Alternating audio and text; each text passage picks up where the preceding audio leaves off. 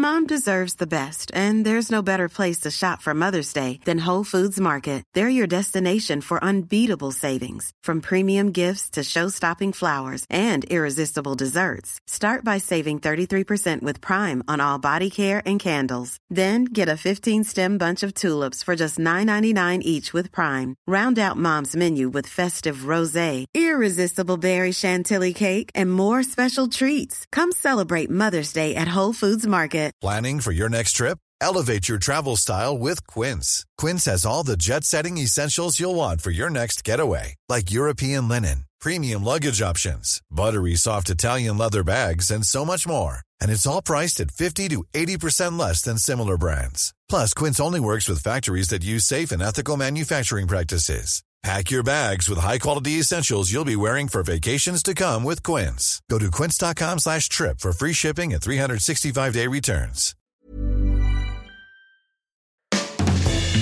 Hey everyone, welcome to the 405th episode of Just Shoot It, a podcast about filmmaking, screenwriting, and directing. This episode is brought to you by patrons Charles Coleman and Bill Mann.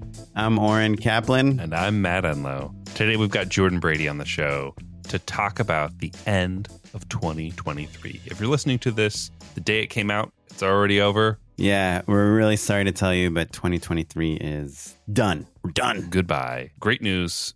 I think people were pretty sick of it. Here's to 2024, baby. But we talked to Jordan about all sorts of stuff. We dig in. Jordan is a prolific director. We talk about he has a great feature background, which I had no idea about. We knew about some of them, but there's like a handful of like very big movies that came to light late in the conversation. We've known Jordan for years at this point. You know, we dig in on the things that affected our career in 2023. We're using the, that personal lens to talk about some kind of larger, bigger questions and the industry at large. Like I said, Jordan is mostly a commercial director at this point, And so that's more of what we're focused on. But I think we touch on everything about starting your own production company, about reps, about full time jobs versus freelance work and about kind of trends we've seen and pitching. It's a fun conversation. Well, without further delay, you should all go to patreon.com slash just shoot pod to throw us a buck or two to keep this show going. We appreciate everyone who's throwing in a little bit of money. We have a surprising number of expenses the year is over. It's time to start fresh. So, uh, you know, a buck or two, you're not even going to notice it, but we will. It will make a big difference for us. And you'll feel that rush of energy when we say your name at the top of the show. It's really fun. Everybody who's done it knows. With inflation, you won't even notice $4 a month. It's like yeah. nothing. Yeah, it's true. It's true. It's like what can you buy today for $4 a month? $4? Yeah. I mean, not a month, for $4. You cannot buy a coffee. I can tell you that much. Yeah. Patreon.com slash just shoot a pod is the place where you can support us. And without any further ado, here's the rest of the show. Mom deserves the best, and there's no better place to shop for Mother's Day than Whole Foods Market. They're your destination for unbeatable savings, from premium gifts to show-stopping flowers and irresistible desserts. Start by saving 33% with Prime on all body care and candles. Then get a 15-stem bunch of tulips for just $9.99 each with Prime. Round out Mom's menu with festive rosé, irresistible berry chantilly cake, and more special treats. Come celebrate Mother's Day at Whole Foods Market. Hey, I'm Ryan Reynolds. Recently, I asked Mint Mobile's legal team if big wireless companies are allowed to raise prices due to inflation. They said yes. And then when I asked if raising prices technically violates those onerous two-year contracts, they said, "What the f*** are you talking about? You insane Hollywood ass." So to recap, we're cutting the price of Mint Unlimited from $30 a month to just $15 a month. Give it a try at mintmobile.com slash switch. $45 up front for three months plus taxes and fees. Promo for new customers for limited time. Unlimited more than 40 gigabytes per month. Slows. Full terms at mintmobile.com. Burrow is a furniture company known for timeless design and thoughtful construction and free shipping. And that extends to their outdoor collection. Their outdoor furniture is built to withstand the elements, featuring rust-proof stainless steel hardware, weather-ready teak, and quick-dry foam cushions. For Memorial Day, get 15% off your Burrow purchase at burrow.com slash ACAST and up to 25% off outdoor. That's up to 25% off outdoor furniture at burrow.com slash ACAST. Quality sleep is essential. That's why the Sleep Number smart bed is designed for your ever-evolving sleep needs. Need a bed that's firmer or softer on either side? Helps you sleep at a comfortable temperature? Sleep Number Smart Beds let you individualize your comfort so you sleep better together. JD Power ranks Sleep Number number 1 in customer satisfaction with mattresses purchased in-store. And now, save 50% on the Sleep Number limited edition Smart Bed for a limited time. For JD Power 2023 award information, visit jdpower.com/awards. Only at a Sleep Number store or sleepnumber.com. Okay, we are here with Jordan Brady, very successful director, made a lot of things, including a lot of comedy commercials, thousands of SAG productions, a few funny documentaries. And he happens to host a little podcast called Respect the process, but you probably already know that because you, we probably set it up in the intro, everyone. But just in case, respect the process. I've been trying to get my wife to do a podcast called Perfect Couple Podcast. Which She's would- like, uh, don't you? That's my next husband. right. That's her future husband. But I just think it would be fun to have a parenting. Like there are plenty of parenting uh, podcasts out there, but for filmmaker, like filmmaker parents, that's got to be a niche. Isn't that what podcasting is all about? Sure. Yeah. It's about parenthood. It's about raising children, setting boundaries, Mhm, mhm. and uh, nepotism. that, By the I way- mean, if you know about one thing, Oh, I know about how many. Oscars did your dad win? My dad was not in the business. One thing I'll never say as a guest on someone's podcast, especially some uh, coveted podcast spot, Noah, get ready to beep this. Mhm. is is when I love it when the guest says, "Okay," and we can get into that later. I'm sure we'll get into that later. Like the guest is trying to drive sure. the, the conversation with something that comes out of left field. Uh, You're listening in the car or on, uh, you know, me on the bike or something. I'm like, I don't think they're going to go into that later. Yeah. Yeah. You know who's really actually who's great at that is Pete Holmes, like makes notes and we'll circle back later. And so those episodes are so long. You remind me of how funny it is when you have a fellow podcaster on the show and how it is a totally different experience because you know, part of what we've learned over the years is how to coax information out of people who speak visually you know like Mhm. d- you know just getting to the root of like why should someone watch your movie and why are you an interesting filmmaker to talk to is uh you know the thing that we've been working on for eight years and with a podcaster you can just you sit back you just let them go do you know what i mean Yeah, like for I, sure. I, I feel like i said 10 questions to felicia day and we could have talked for six hours it was great Oh, she was so good. I don't know if you heard the Felicia Day episode. you two are such a great balance. You, you know, my and Jeanette Godoy, my wife, filmmaker Jeanette Godoy, who has Mhm. been on Previous the show, guest. Yeah, we'll listen in the car and we'll just start cracking up because you balance each other. And Oren, you'll go off on some, you know, worry wart tangent. Sure. Then- Oren's like, I have six jobs booked, and I, boy, I'm so stressed and upset about it.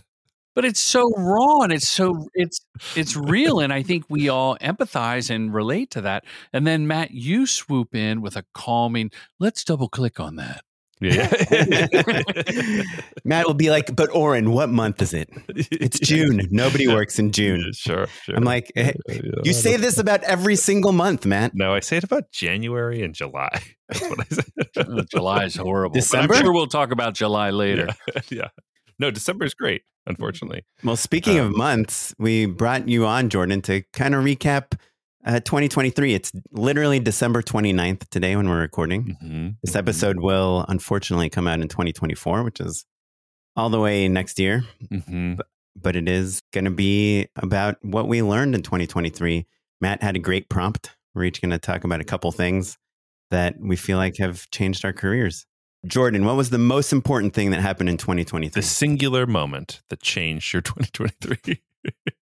well i actually i actually have that like it was it, it wasn't it wasn't hard there were a lot of wonderful things that happened there were a lot of scary times there were a lot of like okay how am i going to bridge the gap when i didn't get the job that i was had a slam dunk call on a 2nd Mhm. call you know Mhm. for whatever reasons. But I launched my own production company, True Gentleman Industries, aka True Gent.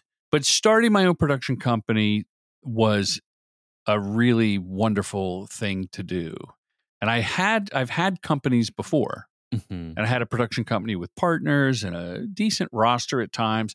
At other times, it was like a revolving door of directors, um, and it it didn't really take off the way I wanted it. But now operating lean, nimble, um, family operated. You know, my wife Jenna Godoy, is, uh, who I mentioned, is on the roster. Ben Brady is on the roster, and I want to foster new talent.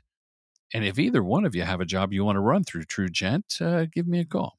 You know, I've actually referred you to a couple people. Thank you. Doing that was was wonderful. And I, I look, I'm older than the two of you, not combined, but individually. Uh, I lean into the fact I'm a grandfather now, which a lot of people said, "Don't, Jordan." Mhm. You know, ageism. Ooh, and it's just time. Like I, I'm pretty set in my ways. The the way I like to run a commercial set, and TrueGent doesn't. We don't produce documentaries. We don't do Mm. pitch Netflix shows. Mhm. Uh, Don't you, throw the biggest party at con?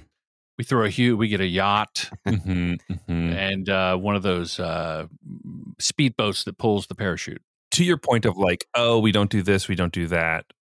uh, You know, you're kind of alluding to. I think there are a lot of other companies out there that do do those things, right? And we all kind of know that there's one part of their business that really keeps the lights on, and maybe the the documentary or the passion projects are like you know subsidized by that right like when times are slow they get to go shoot a documentary and as soon as a commercial comes up they all have to go back to the the thing that actually makes them profitable but it sort of does imply that they don't want to only be doing the thing that they're getting paid to do right? Like that they're maybe partially not not entirely passionate about commercials Well- for instance right?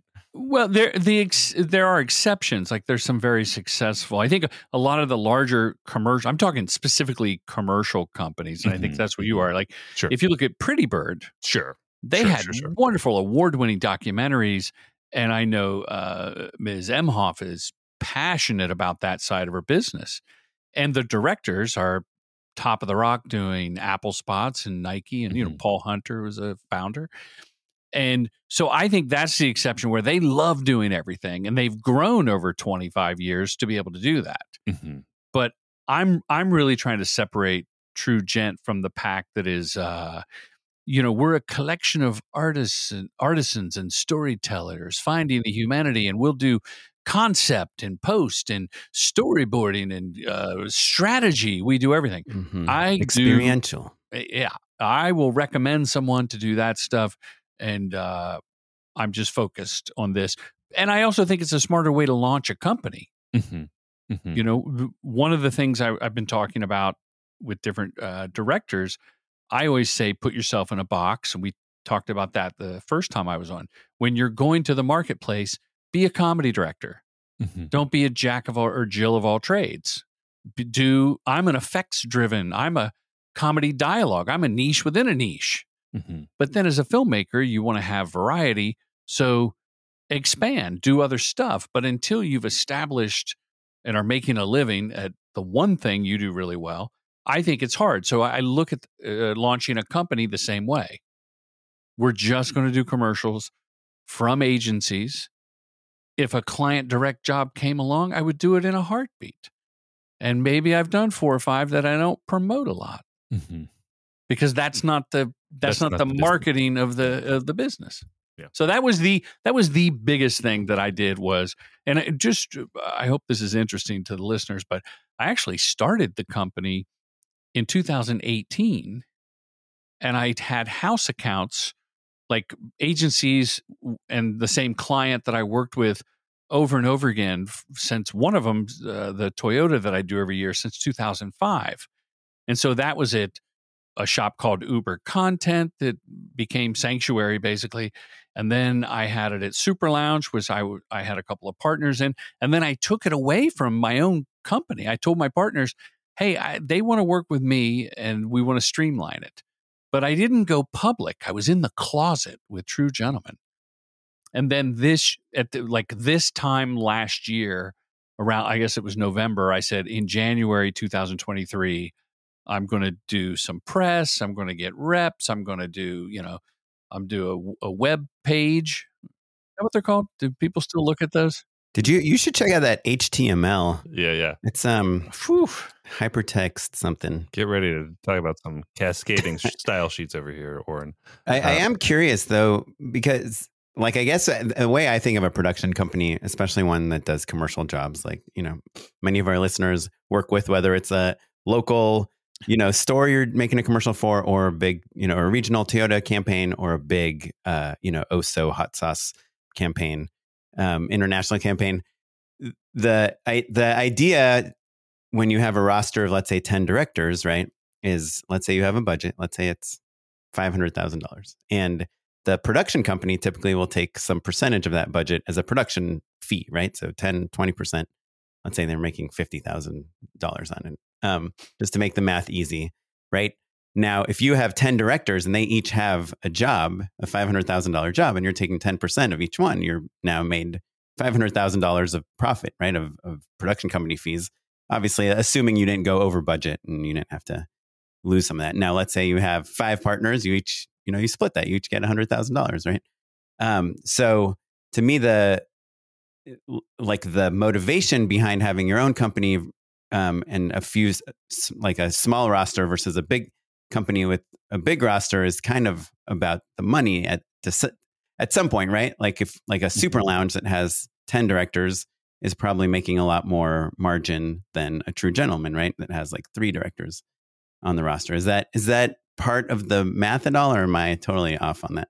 Um, I'll give you some specifics. You're you're actually off the mark, but Super Lounge being, uh, you know, it lasted ten years, and at our at our peak we had six, seven directors. There might have been more on the roster, but not everyone was working all at once. So your scenario works with RSA, which or Caviar has, you know, 40 directors in the US, Mm-hmm. and let's say 10 of them or 20 of them are working. I don't know. Then that that scalability, is that a word? Yeah. Then it pays off for the stakeholders, Mhm. right? With with regards to Super Lounge, I had two partners, so we split the profits three ways. We marked up the job. We came in under budget. So, yes, it was a good model and a good, it did work.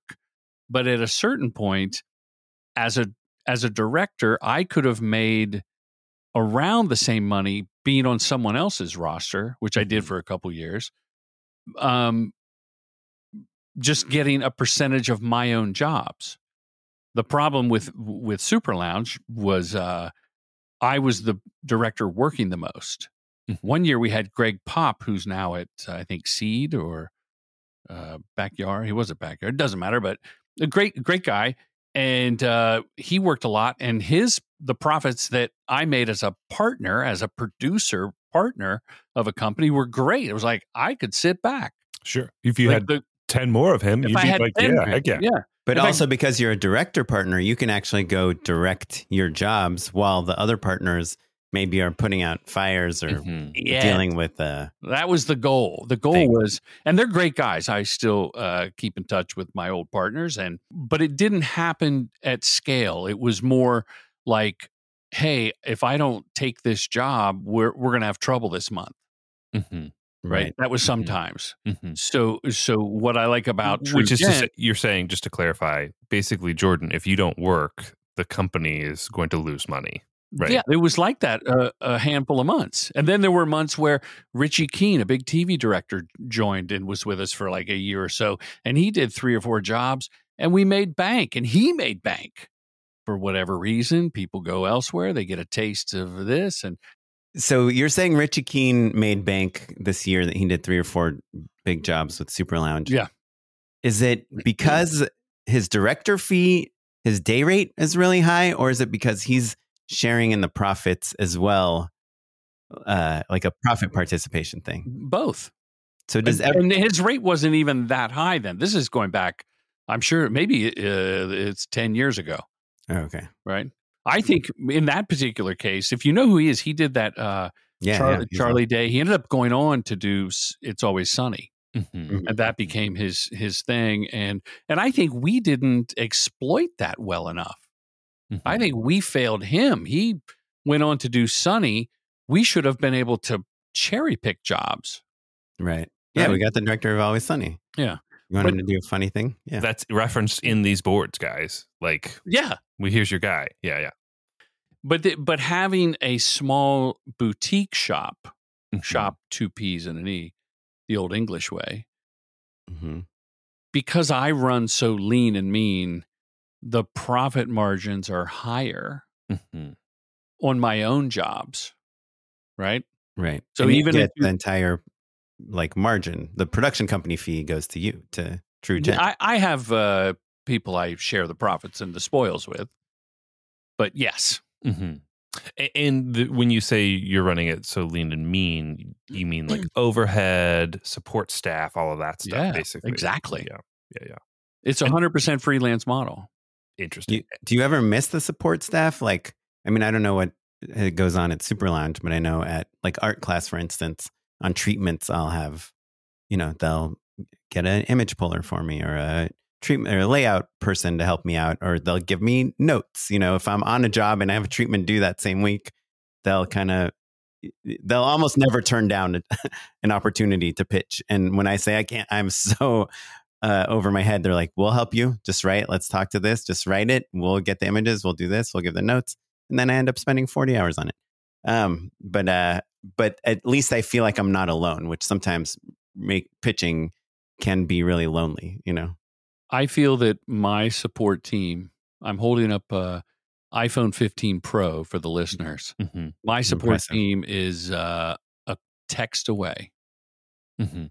and they're not on staff, so maybe I pay a little more of a premium. Mhm. Same with if I was. I like writing my own treatments. Mm-hmm. I don't I don't know how people don't write their own treatments. I don't like the layouts, but I will say that Canva Canva was another big one that almost made my best of list because I switched to my layouts with Canva. There's Mhm. AI gen- image generation built in, Mhm. and uh, I just simplified my treatments. I try to never go over 14 pages. Oh wow. The 14 of it all, though, you basically, the word on the street is that people are annoyed by a 30 page treatment, is what you're getting at. And they're busy. Early in the year, the uh, agency producer said, you know, we're going to pull apart your treatment and just show bullet points to the client, Oh, which I'd never heard before. So, so they go, keep it short just and a bullet kick in the gut. Yeah. Yeah. And and the agencies now have a their support team is like art class, you know, to the Mhm. nth power. Right. And I love art class. So like you guys they're on fire, right? You guys are on fire. Um and the burning, growth burning house. That's what they call it. the growth curve is just uh, been amazing to watch. So w- when the agency has a department that puts out this deck with these great images, and I remember the first time so the, the bit was, you know, you wouldn't send a lumberjack to cut down a tree, a redwood with a turkey knife, and it was the in the board was the electric turkey knife cutting Yeah. the thing with the lumberjack, and I just said to the guys on the phone, hey, I'm going to Google and get the same turkey knife, and then I'm going to Photoshop. Like you've already done it. I'm just going to give you your image back. Like, what am I supposed to do? Like, Yeah. am I? Are you hiring a director for her Photoshop skills and Google ability? And I think AI is entering the fold with, well, we can all now conjure up some image. Mhm. How Yeah. important is that? Maybe it'll come back to the filmmaking. Yeah. Sure. Boy, So whatever. that's kind of the 14 page thing. Is like if I can't tell the story in 14 pages, uh, hire someone else. Yeah, and that's not a, it's not a hard and fast rule. It's just that's kind of my like, okay, can I get it done? Yeah. I will say, you know, talking about trends of 2023, something I've very much noticed is exactly what you're saying. You know, Tim Nackashi, who was one of our first guests on the podcast, one time told us how he writes treatments for music videos and commercials. And he said he'll just go onto YouTube, he'll watch videos for like eight hours or whatever without thinking about anything. And then he'll assume that his brain is full of stuff. Then he'll just start writing. And then he'll just pull images and just put things in he'd noticed that the longer the treatment is, the higher chance he has of getting a job.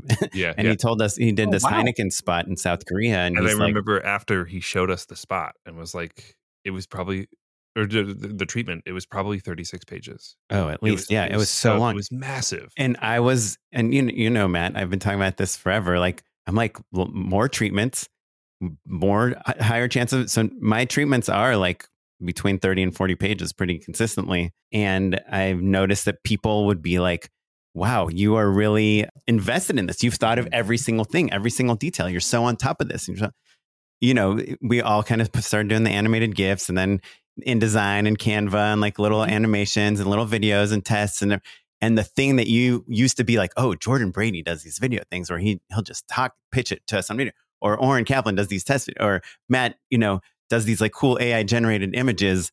Everyone is doing all those things, and now you're just like, like you said, our own people are showing us this stuff all the time. Do we really want to sit through 40 pages? Literally on my last job that I pitched on, the agency producer sent uh, I, I sent them my 36 page treatment or whatever. She sent a message to my EP saying, Hey, tell Oren he doesn't have to read every single page just when he presents the treatment back. Right. Like he can kind of fly through it Too long. because we only have 30 minutes. Right. Well, Um, that's yeah. kind of the 14 page thing. Yeah, Yeah. And I was like, and another EP for a different company I did a pitch with this year told me every page of writing should have one sentence that is a pull quote, is like bold. And if you just read that one sentence Mhm. as you went through these 30 pages, you'd know, you'd have 95% of what you need. yeah the the not to get too far into the weeds but the the push and pull i've always had is that i don't believe people really read but you know like people are looking at them on their phones like if you have too much like small copy on a, a page it's just not getting read and you Or know, 40 megabyte GIFs, by the way. yeah, Tre- yeah. Treatment designers, stop putting those on there. Uh, and i'm a stronger writer than i am uh you know uh layout graphic designer right Same. And so back in the day when I first started, I could I would just I'd write and write and write and it would be great and it would essentially be something I could riff off of and I felt great about forwarding that along to anyone. I knew that they were going to get it through the power of my writing. And as things have evolved into the layout and the Photoshop and the AI and the GIFs and stuff, it's been such a bummer. And I pulled back this year as well. And I don't think it, I mean, I didn't book a ton. And so, So the moral of the story moral- is I was like- 28 I was like, yikes. Well, because, because, you know, I, no matter how good I am at pitching, I know that someone is going to forward this document along to their boss or the client or something else. And so it has to stand on its own.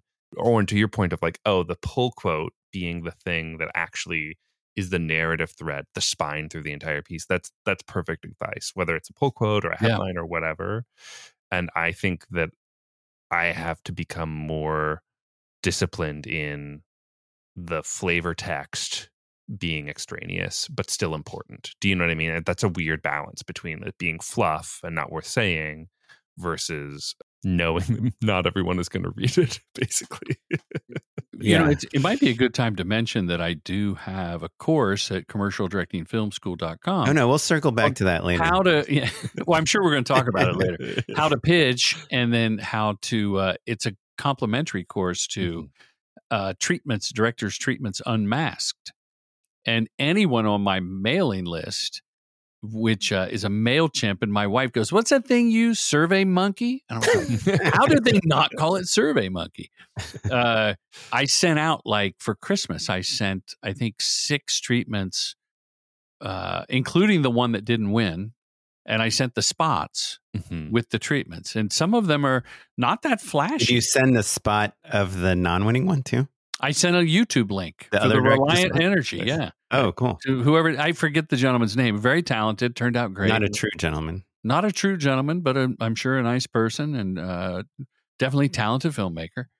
I mean, that's the thing. But there was, but you said something like they don't read it or it's on the phone. There was this gig, and I won't say where, but I had a friend bidding. His treatment was really splashy. Mine was pretty good, and uh, they were bidding like five or they were talking to six directors before they narrowed it down, and they still Mm. got like five treatments, and it was a, I mean, it was kind of a. The spot does is not impressive because I've seen it, right? And that did bug me. But when it got to that second call, hey, take us to the treatment. I go, did anyone have time to read it? And just looked at the Zoom and they're like, um, no, I've been really busy. Mhm. So Yeah. like, well, I could have just what's the point? I could be making it up right now as I read it. Sure. Sure. Yeah. The, the GIFs, however, the the pet peeve is when, hey, could you send a PDF too? hmm Because the PDFs don't play the GIFs unless you gentlemen have a secret. We don't. So I have to find the perfect. I go all Kaplan on it, right? I I find the perfect moment in the GIF to freeze, hmm and then build that for the PDF. And PDF. high 320 by 240 resolution. Sure. Sure. Sure. Sure. One last tip, and I know we we're already way off, way off course Yeah. as usual. But one thing I, I've done also the last couple of years is instead of, you know, I used to have sections in my treatment that'd be like casting, wardrobe, Yeah. tone and performance. I try to put my idea into the section heading. So instead of wardrobe, like I just did this one that takes place in a casino and everyone's going out, you know, and it's like dress to impress, you know, and then Mhm, mhm. um, That's great. instead of tone and performance, it's like why you'll shit your pants or whatever, you know, Mhm. like although like I kind of try to do my bullet like like, give you a Yeah, feeling yeah, That's right. just That's from right. the section title. And and sometimes I'll I'll usually start out with I'll write intro casting, you know, when I'm just kind of Sure. organizing my brain and the sometimes the layout person will just write those. I'm like, no, no, you can't you can't use like my section titles. Those are just like placeholders. Jordan for years had uh, this brand of hot sauce that the reason I love it, besides it being a good product, was the strike of it all, I think was really tricky for me in particular. I love commercials and had been making my living doing commercials for a number of years, but that was never the main plan, right? And so I took a job as an EP I'm show running for the you know I, we've talked about this before, but and Yeah. listeners probably know, but I'm running like a, a podcast, a pair of podcasts basically, like video and audio, but like I took a job job, and what's complicated about that is that my sanity is there, right? Like I, I every writer I know is like dog walking and tutoring, like really talented, gifted people, people with resumes I would kill for are, you know, having a hard time. And I like, this wasn't my first strike. And I f- freaked out a little bit. I've got a baby, I've got a mortgage, right? Did you take the job pre-strike or with strike looming? Strike was looming. Strike was looming. I, I just like, I knew blood Did was the in the pivot. water. Yeah. Yeah, yeah. You know, I just was like, okay, this is coming. This is going to change my business in a really significant way. But also, you Matt had a baby and got a new house at the same time, oh. And I think all of us before that, you know, and turned 40 basically all at the same time. Oh, the trifecta of stress. There's a year that uh, I turned, my baby turned one the, the same week I turned well, the the age the Yeah. age is stressful, but and and I guess it does play into this. But before you have a mortgage and a baby, who the spending you have to do on your kids, you can't say like, oh, it's not been a great month, so we're not going to get you Sure. diapers this month. You know, Yeah, like yeah. before you have that, you can kind of scale down. Hey, let's chill out. Let's Yeah. eat some Chipotle this month. Let's cook more at home. Let's not go on vacations. But once you have those other things, you're you're plugged into the system where the money just flows regardless of how much money you're making or not. Sure, the nut is the nut. Sure. Oh, yeah. yeah. yeah. And I had been very successful at keeping my nuts small for years as a tactic, as a way to have a directing career. Right. And so good years, bad years, it were really, we, to Oren's point, it was like, oh boy, maybe we shouldn't go to Palm Springs, uh, you know, during an off week, you know, was, was the decision making factor, not like, oh, am I stressed about the mortgage or not? Right. That's a knowledge nugget right there, Matt, for the young director. sure, keep the nut small. Yeah. Keep the nut small because you know Yeah. don't do the Jordan Brady earn it and burn it and then and then go oh you have to pay tax sure. oh man. Oh no. Um, besides being freaked out, just generally speaking, um, I find that when I was freaked out about when I was stressed about everything, it was really hard to be creative, right? And my priority had been making this feature, writing more, being with my kid, like mellowing out and not grinding quite so hard. That all worked out great. You know, I, did, I didn't lose my house. We ha- we have diapers. uh, you know, we're out to cast on the movie. But the flip side is that I had intended to pick up a handful of jobs here or there this year, and that kind of didn't happen. You know, I was up for a handful of things. I was close on a lot. I'm frankly, I was surprised a couple times that I didn't get them.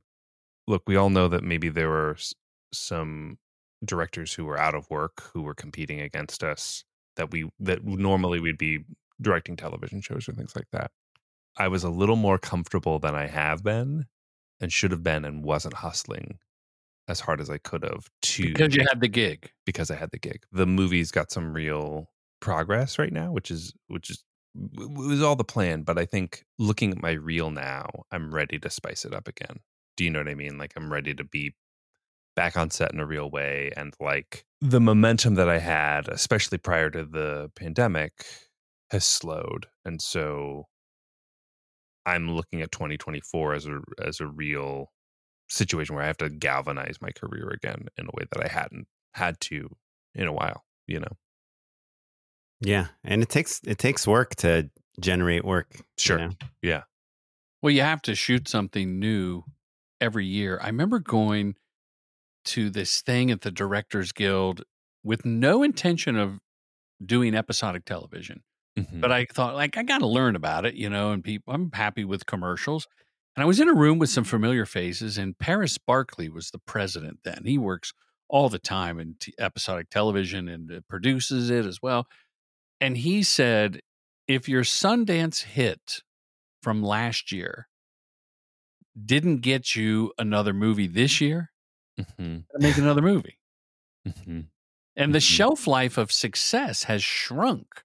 Like it used to be, oh, you did the Super Bowl spot with the talking cat, Mhm. you know, and that was like in the 2003 or whatever. Like, oh man, I remember that one. And you could ride that for 10 years. Mhm. And now it's, oh, the Super Bowl, that was a few months ago. What, what have you done? What have you done lately? I exaggerate for comedic effect, but um, yeah, you have to shoot something. Yeah. Or well, what do you think? Because I I've shot a good amount of things this year, but I haven't really like blasted them out into the world. There are a couple things that like I liked the client cut and I thought were decent, and I was like, hey, I, check out this thing I made, and here's some fun details about it.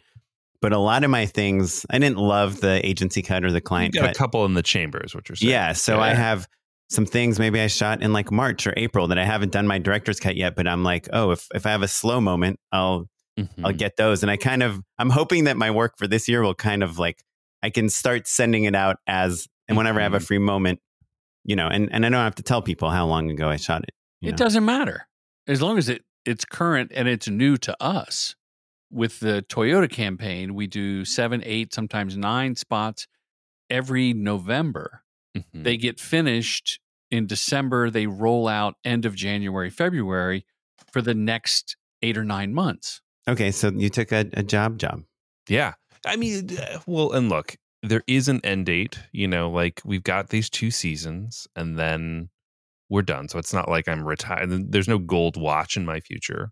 Personally, I'm now just kind of in the spot where it's like, okay, how do I jumpstart things again? Right. And, or rather, in what ways do I want to? You know, like uh, now I've got a little bit of perspective. My life has changed. You know, is there a world where I just like show run or be an executive or something like that instead? And like, you know, don't wake up at 4 a.m. ever again unless it's for a kid. The question of like, oh, do I want to keep doing this? Um, has popped up a little bit, you know. And I think the answer is yes, for sure. But on what sort of projects and why is a little bit of, of the question mark for me, you know. What a good Um, what a good problem to have. Not even problem, what a Sure. challenge. Sure. It's not an existential crisis. It's just reflective and, you know, 40, whew, what a biggie. Sure. You know, you got some thinking to do. And as long as you're a responsible parent, in my opinion, you can do whatever you want and you can change your mind and go back to something whenever you Sure. want. Yeah, yeah. At our Halloween episode, Jim Cummings, uh, you know, filmmaker, talked about how he didn't make any money directing his movies, and I And yeah, I mean, his movies were in Sundance, you know, like kind of Yeah. he's like a Yeah. big yeah, indie film guru. so like if you talk to you know a, a film kid in their mid twenties, odds are good that they will bring Jim up as an as an idol of theirs, as a person that they want to like, they aspire to have his career. And he was like, "Oh yeah, I make all my money acting." And I was like, "Shoot, yeah. So what do what do you do in between? Where where's that income come from?" And you know, my life has always been I've had relatively diverse uh, income streams for a long time, and then over the years, it just eventually just became directing because or uh, commercial directing because this thing went away or that thing dried up or this uh, executive get fired gets fired and before you know it it's just kind of like focused on one thing and i love commercials but i don't think i want it to be my You only thing Lurve them. yeah i mean Doesn't tickle that itch. yeah I, if if i was in house at like a and i was before if i was in house just directing and like it was a good environment if i was at some sort of agency or something and, and just kind of uh, every month had a different spot or every other month or something like that i think i could be happy but i'd, I'd still be that would just be the day job and i would be making an indie movie every 18 or 24 months. Either way you know what i mean? So so i, I guess it's like well what if the indie movie isn't going to pay and it's not of course i didn't need jim to tell me that but like it was just a nice crystal moment for me of like being on this panel with these filmmakers and being like oh that's right. The industry's in trouble right now. Well, the Rick Rubin book really was inspiring, I think, for a lot of creative people. Mhm, mhm. And while he certainly enjoyed financial success, he seems to be ultra sincere when he makes says he that he makes his stuff for himself, and Sure. that each project's like a time capsule. I mean, that's how I look at. Uh, you know, I made three documentaries a while tiny doing- pushback rick rubin was making records in the 90s when people were buying cds that's where he made the money. right that's what i'm saying Yeah, so he can afford to do Sure. the art piece, Yeah, right? Sure, yeah, yeah. If I was making Miramax movies, it would be a different deal. Right. Well, Yeah. yeah. Listen, yeah, uh, we all have the means to go out and make a short Sure. or pull a feature together and do it at whatever level we decide is right for the moment. I mean, that I tell new directors, emerging directors, wow, if you could get an in-house directing job at an Mhm. agency's in-house Mhm. production comp- entity, that would be killer because it'd be like a free gym membership Mm-hmm, where you had to go every day mm-hmm. and you would get variety in your work you would find your voice and you'd have a paycheck and what a great like i, I don't even think it's it's necessarily just for new directors but that's who it's perfect for Sure. Yeah, yeah, 100%. No, full time directing gig. Being a staff director anywhere on anything is amazing, even if it's industrials with a tiny bit of freedom to have some fun in between some interviews. i've talked to uh, filmmakers who work at like let's say a chemical you know a spray cleaner Mhm. and they're like well but i do the same spot every quarter it's just a Mhm. different house and a different car a different bottle but it's the same formula and i'm like well then save your money and tell the crew on saturday you're going to shoot a couple of pages of your screenplay Mhm. do you Yeah. really want to get out give up the 401k the dental plan and then compete against uh, matt Norin? So obviously, I've talked about this on the podcast, but the biggest thing that happened to me this year is I switched production companies, which, you know, for commercial directing is like switching reps, agents, whatever. However, you know, the people as a director, a freelance director, it's you need to know people that are trying to get you jobs. And the most typical traditional way to do it is you are on a roster of a production company, and that company gets you opportunities. And my company that I signed with last year they'd gotten me we we'd kind of pitched a little bit kind of flirting but nothing made didn't make anything official until we got our first job which is a commercial for servpro after that i signed with them in may and from that may may of 2022 to may of 2023 i only got to write one treatment it was for a, it was fun spot 94 pages Mhm. it was actually kind of short. I made it myself. No, I pulled my own images, did my own layout. Was the this Rebel Wilson uh, P, uh, well it's a great PSA spot. thing? great spot. Thanks. Um, but that was the only one treatment I made, and I got the job. And even off of that, I wasn't able to get any more opportunities. So in a To be year, clear though, you were working uh, with your own connections and kind of on a freelance base. You were still booking other things, right? It was Yeah. just that through this rostered relationship, you only booked one job. Yeah. So in 2022, I kind of I have I made a list. I was in contention. at 23 opportunities for directing gigs. I got nine of them, uh, which resulted in 14 shoot days. After I signed, after I was official on the roster on the website, did the whole thing, meet the reps, do the thing. Here's a new the article comes out in all the publications. This new company got or this company got Oren Kaplan on the roster.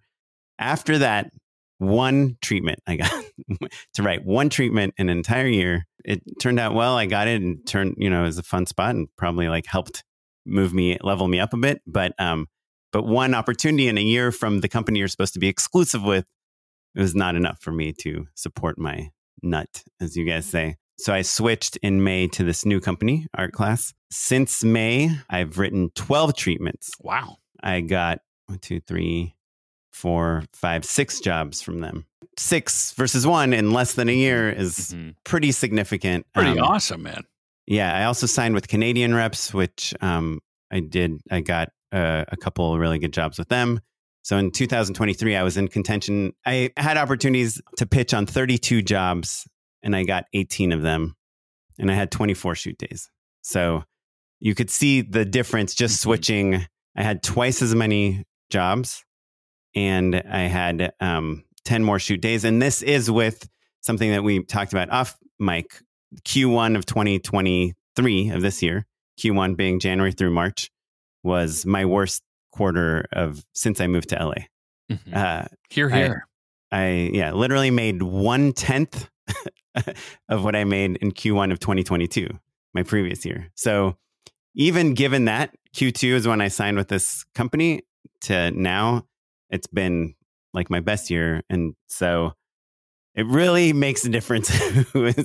I mean, we all know this, but it, I, I I don't know if we all know this. I kind of thought like it didn't really matter if you're up to. We talk about on the podcast all the time about reps not being that important, especially in like more narrative stuff. Um, but across the board, like if you're looking for a rep, it might mean you're not ready for one. You know? I think well, yeah, that that's certainly true.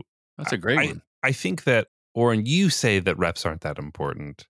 I always push back or bite my tongue on it, just for the record. I think Okay. in the narrative Yeah, world, in the narrative world, you you know, uh, there is you do need reps at a certain echelon, but I, I think really more importantly, on your trajectory, that Rebel Wilson spot, I think did level you up in a significant way.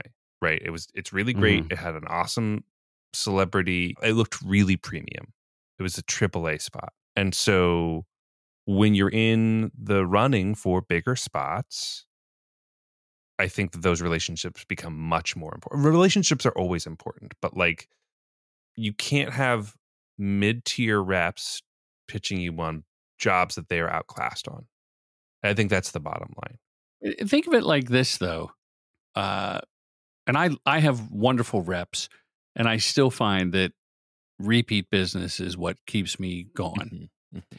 And I want the agency people to go to the website or Google if they heard of me or you know somebody recommended, and they see that we have reps. Mhm. We see it, it's it's almost Mhm. like an advertising expense as much as it is a sales expense. Mhm. It's the cost of doing business to have reps. I just uh, literally yesterday, from when we're recording this, signed on with uh, Options, Doug Sharon, eh, as my not only West Coast rep because he's in LA, but I'm going to have him handle the East Coast. Mhm. Mhm. Not Well, because he's on, boots on the ground there, he's not, but because I, I have a relationship with him for many, many years. And I know that he can find the leads. Before that, I, I went three months without a rep in New York. So Mhm. w- that's not going to, no one's just going to call out of the blue. Sure, sure. And and, and to clarify, uh, we are using reps as a, in a really broad way. Jordan, you're talking about your sales reps, right, Yes, for yes, your yes. company. Where Yes. Jordan, you're, Jordan, you're talking about rostering at a production company, which is Yeah, which also has sales reps that Sure. you know. Nikki Weiss, the, who was on the podcast, is one of the sales reps of Art Class. That, but I, one just quick side tip: if you're looking for production companies, because we have people email us a lot and saying like, "Hey, how do I find out what production companies to reach out to?" If you ever hear a rep's name like Nikki Weiss, or Mhm. uh, if you go to allyouroptions.com, they have a roster. So if you click on, you go to allyouroptions.com, that's Jordan's reps, and you click on roster, you can see. Uh, I actually don't see True Gentleman No, Industries on here yet because you have, just I email them the logo, the PNG file. Oh, crazy transparency. Um, so you have like 13 companies here that are all production companies that if you're a director, you might want to click on them Yeah. and see who their directors are. And They have So- 10 directors and some Yeah. of those are post, I think, post companies. But Mhm. yeah, the um getting repped by a, how, a production company being on the roster and their sales reps in the dif- different regions just means now you're competing against the same people, but someone's pitching you. Mhm. Like it's almost like sometimes you're competing within your own company. Who gets the board? How do they decide at art class if it goes to Oren or director mm-hmm. of you know number four? Christina, yeah. Christina. so art class, at least this past year, has kind of been in this privileged position where they have a lot of their roster working. And so I think a lot of it comes down to availability. Vince is busy, is busy, Ryan's busy, Christina's busy. Oh, this is kind of colorful, comedic, fun camera moves. Let's go to Oren. But also we have two other directors. If Oren's not available, that can go to it, you know, or this is like really great celebrity dialogue comedy, we'll go to Vince. This is awkward kind of Geico style comedy, we'll go to Ryan. Oh, Ryan's busy. Oren can probably pitch on this, you know. So I think we each have our like little flavor of that comedy slice. I still have to work with other companies as well, you know, and eh, I, my dream is to be in a position where just one set of reps are getting me 100% of the work and I don't need to ever talk to anyone else.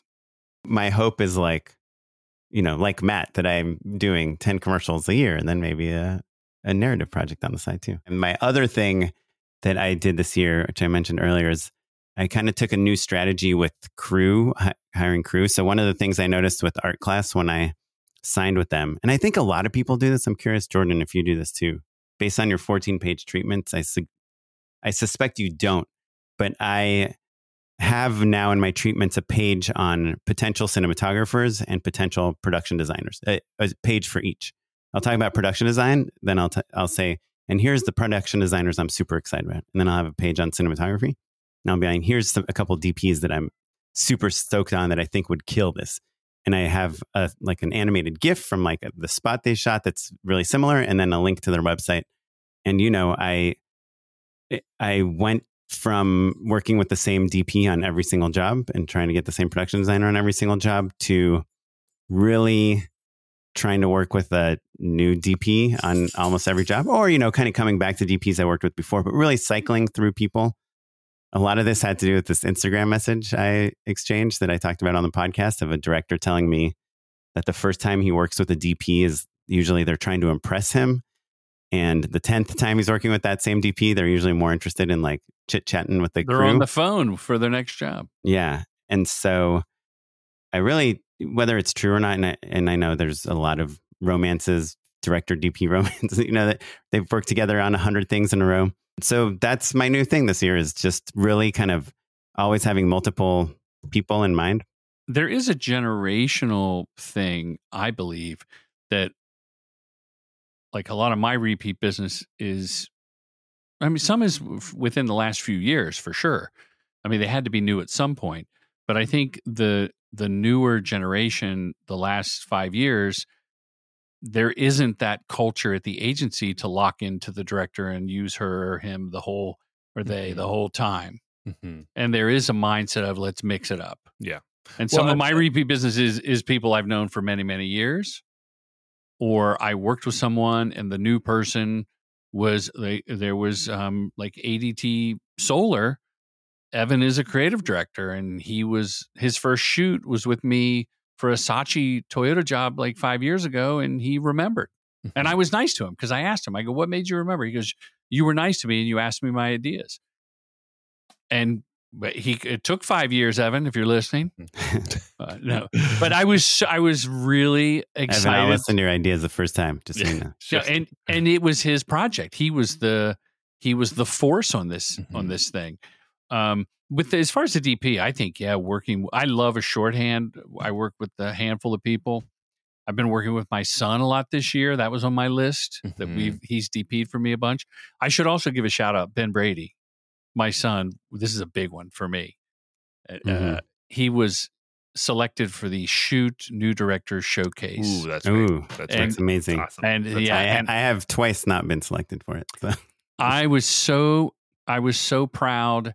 He was shooting the day they screened in New York. I went to New York to see the showcase, and I'm always looking for new, you know, looking at new directors. And I give the master my master class to the the finalists and the winners, which I have for like I don't know three years now. So uh, I had a vested interest in the showcase, and then when he won, I was just over the moon. Like Mhm. if I were a cobbler, I would want my son to be one of the best cobblers in the village. Right? Sure. Mhm. yeah, that that is that is That's awesome. awesome. Congratulations. Thank you. Yeah. So shout out to him. But but I don't always work with with him, and there's times I'm like, can you handle what what I'm going to go through with the you know the client on this one? Are you ready for that one? I I Mhm. I think I need the car specialist who's done this job five million times. Mhm. And if it's uh, you know, if I go to an I used to fly DPs quite a bit, Mhm. but budgets have been where it's like, give me the local, the best local person, and let's collaborate and Zoom and really prep the hell out of it. yeah, Especially art department. I feel like. Got to go local unless you have a giant budget. You know, like I there's two DPs I worked with a ton, Jess Dunlap and Yuki Noguchi, both amazing DPs. Yuki was on our podcast the last two episodes. Like I love the idea of like working a ton with them and then like taking a break and we each kind of go and learn from other directors and other DPs. And then we come back again and you know, and we You share tricks. yeah, and we kind of go away and come back and go and find what each other's strengths are and and you know find new new people. And so I think there is like something so nice about like like latching onto like growing your network laterally and horizontally and vertically all at the same time. You know, I made this indie film umpteen years ago, over 20 years ago, right? Wrote it, directed it uh, with some friends, raised the money. And the DP, Jonathan Brown, has gone on to shoot, uh, I think he did Night at the Museum, and he's a Mhm. d- episodic director now. And he was my brother in law at the time. So he and I go on the road and shoot this country western spinal tap called Dill Scallion. It's a mock documentary. We shoot it for like 35 plus days, not in a row. I'd cobble footage together, you know, the Mhm. the 90s, late 90s model. Sure. Shoot footage, cobble together, show investors, get more money, shoot again. amazing model by the way. And an amazing cast. It was, it was wonderful. So I'm in the uh, edit room cutting the film on an Avid Media Composer Lite that I mm-hmm. rented from a wedding video guy. Reading the manual, trying to edit in this late 90s non-linear new form, new mm-hmm. technology. Very So- romantic picture you're painting for us. Everyone just Yeah. You're editing on a computer. Is all I, I need to. Yes. Yeah. Yeah. But yeah. that was new at the But it was brand new. Yeah. Yeah. Brand new at the time. Yeah. And the uh, Chris Moore, who you know from Project Yeah, Greenlight, Sure. Sure. and uh, two other guys come and they watch the movie on the on the Avid. Like I hook up a Mm-hmm. TV to it, and we're like halfway through. They said you're hired, and they hired me to do this movie called The Third Wheel, which Ben Affleck and Matt Damon ended up producing. Ben Affleck's in it, and uh, Did like, you direct it? I directed the motion picture, and it was you, you directed a Ben Affleck movie? I directed, and Matt Damon was on set for three hours and did a cameo, What? and I gave him a line reading. How do we not know this? 'Cause It Yeah. was just 20 years ago. No, And- but we've heard about Dill Scallion. Well, because I love that movie. I, you know, I wrote it. So the the third wheel, Sure. The third wheel was was uh, it was Luke Wilson uh, and Denise Richards were the stars, and Jay Lacopo, who's a very funny writer performer, happened to be a friend. And when I saw the script, I'm like, oh, I know Jay, but that's not the the DP story that I'm telling you. So Jonathan Brown, when they this is like a million dollar movie, right? Jonathan Brown is going to DP. So Dill Scallion was Jonathan's first movie. Then he does uh, the third wheel with me. Harvey Weinstein comes to the set the last day of shooting and he buys the movie, comes to the edit room, buys the movie. A year later, I'm in the penthouse suite of the Peninsula Hotel. He's like, I'm buying the third wheel. We're going to shoot more scenes. It's been a year, right? And and uh, I said, well, I want to direct this Waking Up in Reno. He goes, okay, you're going to direct that. And so I I get the movie Waking Up in Reno. with Billy Bob Thornton, Charlize Mhm. Theron, who was Mm. on her way up. She this is like post reindeer games, Mhm, you know, mhm. pre monster. Okay, Mhm. uh, so she's like, "Oh, I think we saw her booty in Cider House Rules." That Charlize, right? Super Mhm. cool, by the way. Mhm. Patrick Swayze, and uh, who was just a wonderful man, and uh, Natasha Richardson, who was just my crush. And I want Jonathan Brown to shoot the movie. Mhm. And I think he had shot Big Fat Liar with Shawn Levy's first movie. And Shawn Levy's like, hey, I might hire Sh- Jonathan. Yes, you Mhm. should. They Mhm. did a bunch of movies. So every every time I would bring up Jonathan Brown, Miramax would say no. And I'm like, but this is my first real film. You know, it's I don't know, like seven, eight million dollars. Don't you want me to have My the- guy? my Yeah. guy? Like, Yeah. don't you want me to be efficient? The shorthand, we went on the road together. You bought the other movie, and I met a bunch of different DPs, and I'm like, I want Jonathan Brown. So then I meet two rock star super like legends, Haskell Wexler Mhm. And William Fraker. And uh, let your listeners Google them, right? Uh, Billy Fraker was my uh, film school DP teacher At uh, LA Film School? at USC, baby. Oh, USC. Yeah, yeah, yeah. Rosemary's Baby, a ton of shit. Bullitt, Yeah, uh, yeah, you name it. Yeah. So I gravitated towards Haskell Wexler, hmm who happened to be friends with John Brown's father, Garrett Brown, who invented the Steadicam. There's a lot of history here. And I was at the wedding, so I remember talking to him and I was a fan. And Fraker, of course, like wonderful. When I said to the studio, okay, okay, how about, you know, how am I going to turn down Haskell Wexler? Can I please have him? And they said, oh no, he's unavailable. And I got a letter saying that's not true. hmm And then I ran into uh, uh, Mallrats clerks, uh, Kevin Smith at a party. And I'm not a big Hollywood guy, but I was at uh, this party there. And he goes, Hey, I heard you're having trouble with uh, getting your DP. Like, like almost they were making fun of how Uh-huh. I was really falling on the sword. And I ended up having Jonathan Brown do uh, the second unit Mhm. as a director. Like, uh, okay. and I went with him, and uh, that was you know I could delegate a lot of stuff to him, and he's a great guy, great DP, great producer, director. But uh, Kevin Smith goes, "You're never going to get who you want. That's the game. I've made all these movies with Harvey, and I've even tried to get the DP that he want that he introduced me to on the movie before, Mhm. and he won't let me have him again." I guess it was some weird. I mean, we all know that you know Sure. at the end of the story with Harvey Weinstein, he's in jail listening to this podcast.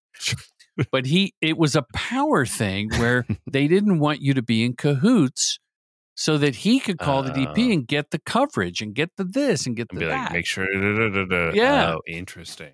And so I saddled up with Fraker, who was uh, just a, and he would call me the gorilla because for my gorilla filmmaking. He would he would always pull respectfully pull me aside. He goes, "I need to talk to you," Yeah. and he would pull me aside. He goes, "Why are you doing this?" and I go, "Oh, I saw it in out of sight. They did like two wide shots, cut back." And he goes, "Okay." And then when I said, "This should be steady cam," he goes, "Why do you want a steady cam? Can't you just tell me where you're going to cut? We'll lay down the dolly track." and he was right. And we had Steadicam like one day, and he brought in his guy. And I mean, it, it was at one point he goes, "I don't know if I can take this. Like you're just running crazy." And I was less disciplined than I am now. Mhm. But it, it- like I remember, like the second week, Fraker, and God rest his soul, he's since passed, right? Uh, eh, he he pulls me aside. He goes, "They should have let you had your brother-in-law." Why did I mean? You know, that's the way it used to be. The director and the DP were thick as thieves, and that's what that's how you should have made this movie. That's really funny.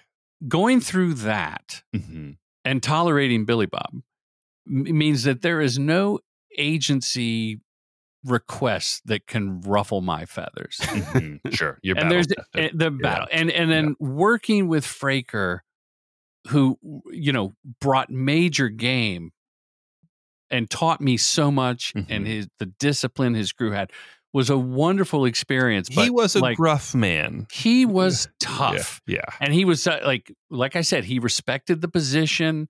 And like one time, I remember I, we were on a tech scout, and I held the door open for someone. And he yelled at me, he "Goes, you're the director. You don't hold. What are you going to do next? Get him coffee?" I go, "I'm, I'm I was raised to, to hold the door for the woman Yeah. there. Like, you know, um, I, also, and I, I don't just to paint the picture Yeah. when when he was teaching, he imagine um, uh, Mr. Hammond from Jurassic Park, right? right, just like a that's like what a, he looks a like, round white beard, but not as jolly. not as jolly, but also kind of still styled similarly. I doubt he Mm-hmm. was wearing white linen when he was on set, but like, but you know, And a a white, fedora. a white gloves DP for sure. you know, yeah. I did one more indie that was just like this thing, and it was during the strike. It was because of the strike. If we start by Friday, Mhm. and everybody just jumped on. It was like a misfit island of misfit filmmakers and actors. And I met on some movies and I pitched on like a Freaky Friday and a whatever. Mhm. And I'd been doing commercials ever since Dill Scallion. I did commercials. I remember Harvey being mad because I was doing Burger King in Vancouver while Mhm. the editor did the assembly. I'm like, what am I going to watch him do the assembly of the movie? Like, we just wrapped. I'm going to bang out some Sure. commercials. sure. And then the commercial people would get mad that I was in post. When's the movie coming? You're going to go shoot another movie? So you'd lose momentum in one industry Mhm.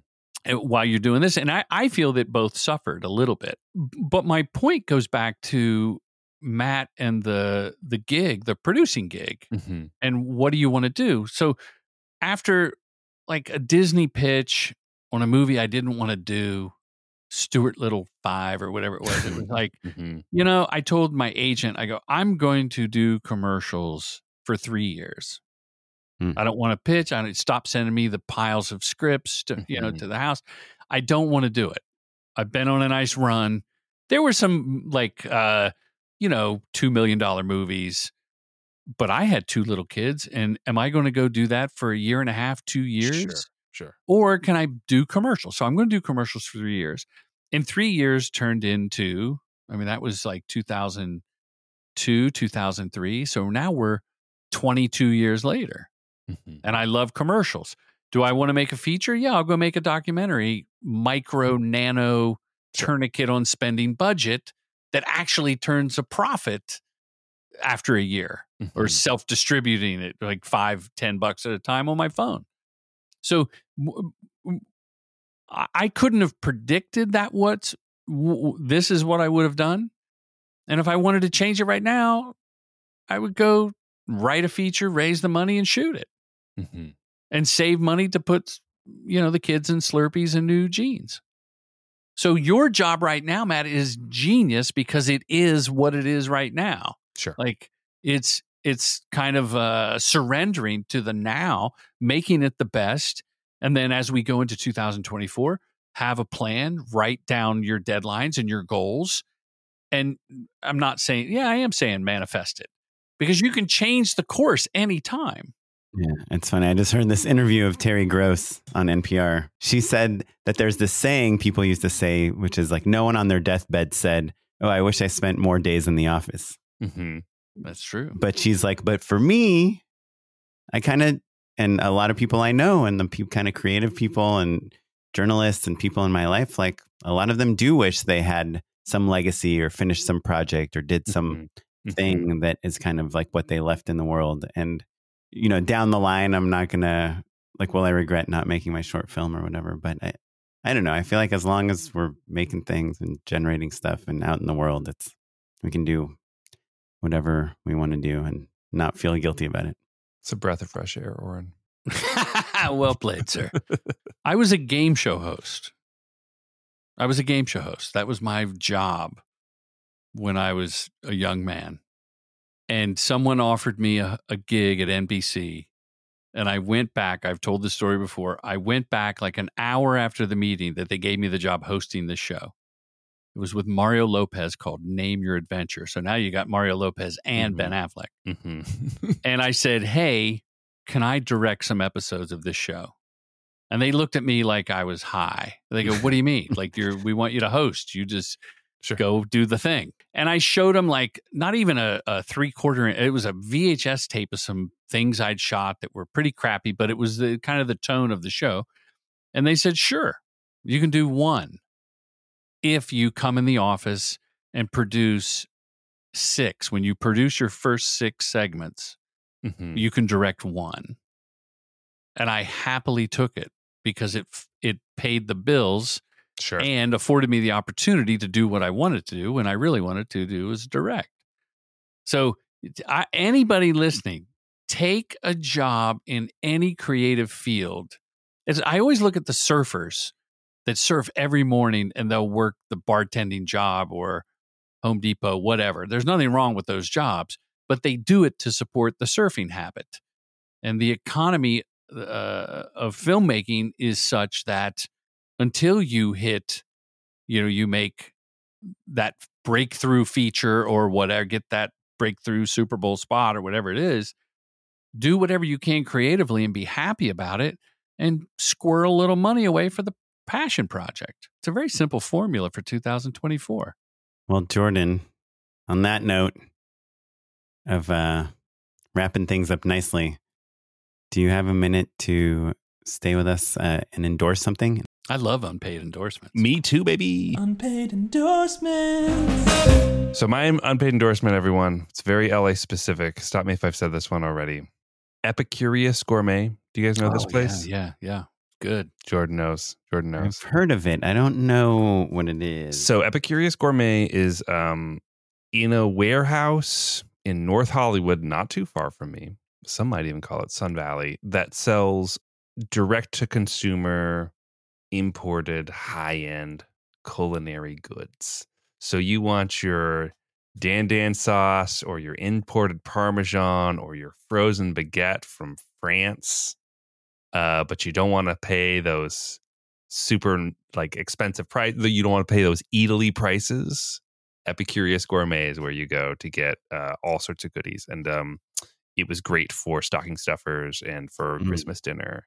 I'm all about it. Uh, you might be familiar with it because it blew up on Tinned Fish TikTok, Mm-hmm. um, which is a, a niche that uh, For sardines or it- yeah, sardines and also you know any any sort of snacks. yeah, I, I- young people love tinned fish. It's like a very trendy thing Yeah. to be like, oh, I brought some, you know, imported sard- sardines or whatever, and uh, they have an incredible selection. But also, kind of really any any of those really like high end foodie brands, but at warehouse prices. So if you're like, oh, I got to make a great pasta sauce and I need those imported San Marzano crushed tomatoes.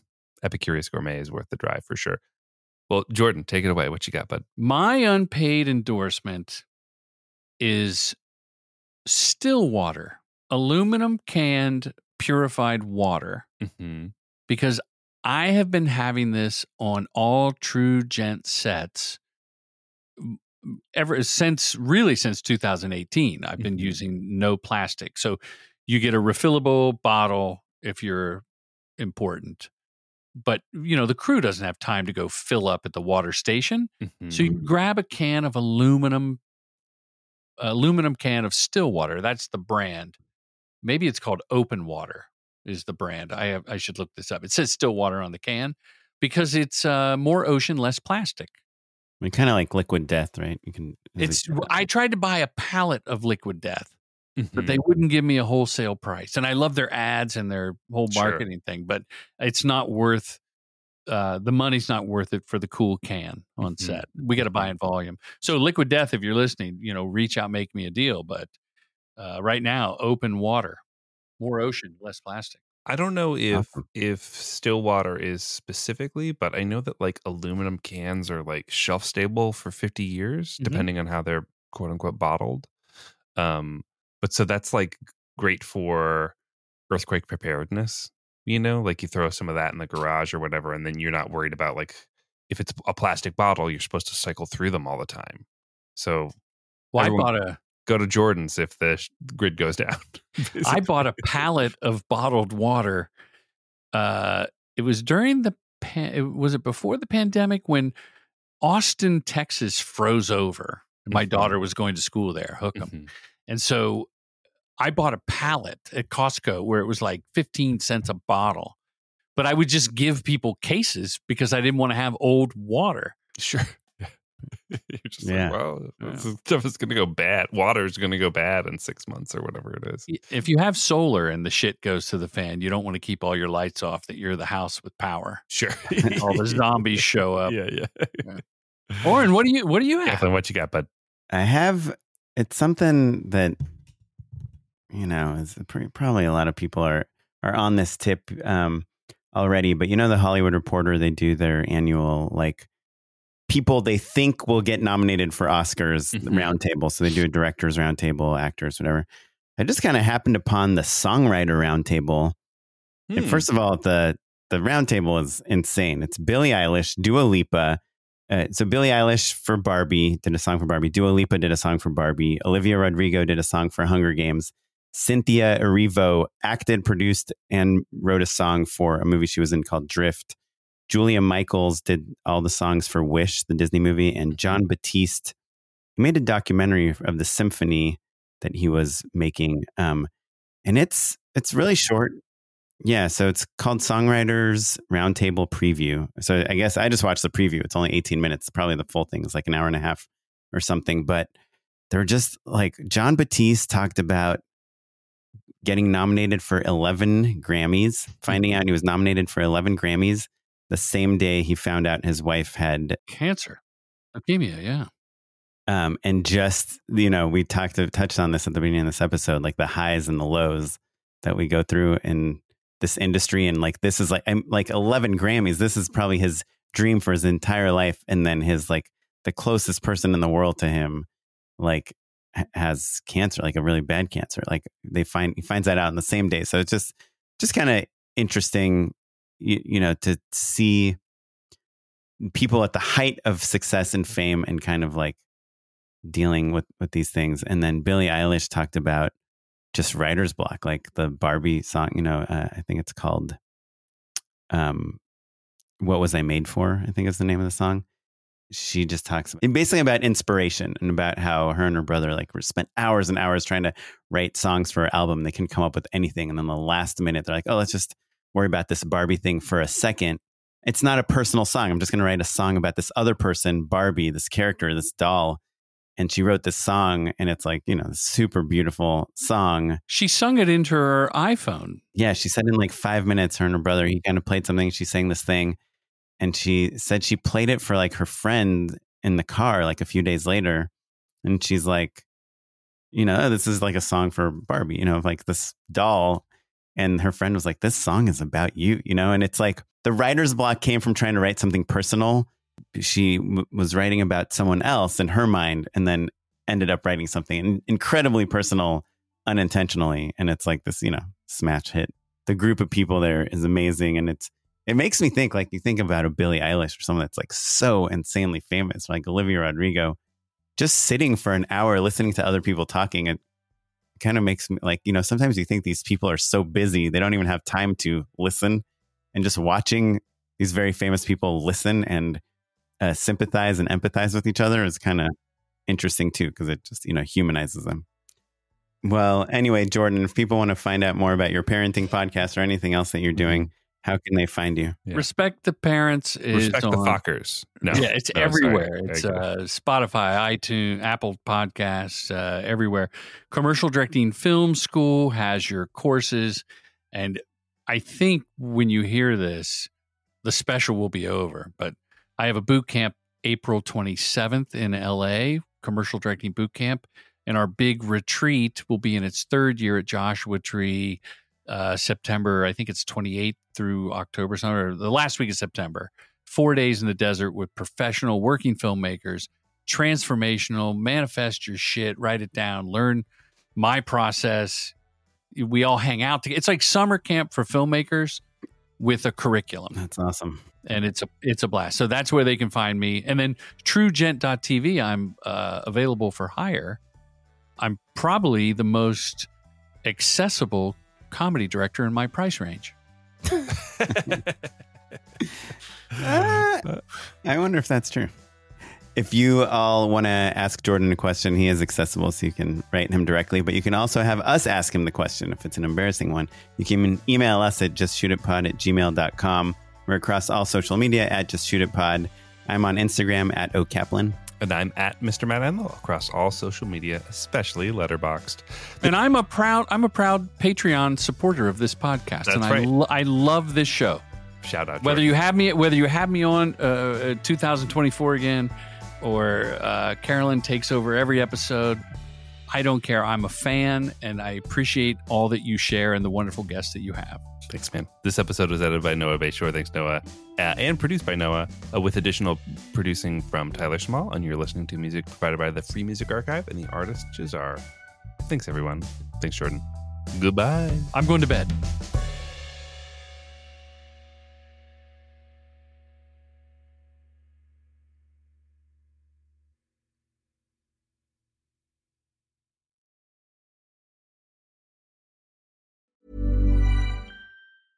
Planning for your next trip? Elevate your travel style with Quince. Quince has all the jet setting essentials you'll want for your next getaway, like European linen, premium luggage options, buttery soft Italian leather bags, and so much more. And it's all priced at 50 to 80% less than similar brands. Plus, Quince only works with factories that use safe and ethical manufacturing practices. Pack your bags with high-quality essentials you'll be wearing for vacations to come with Quince. Go to quince.com slash trip for free shipping and 365-day returns.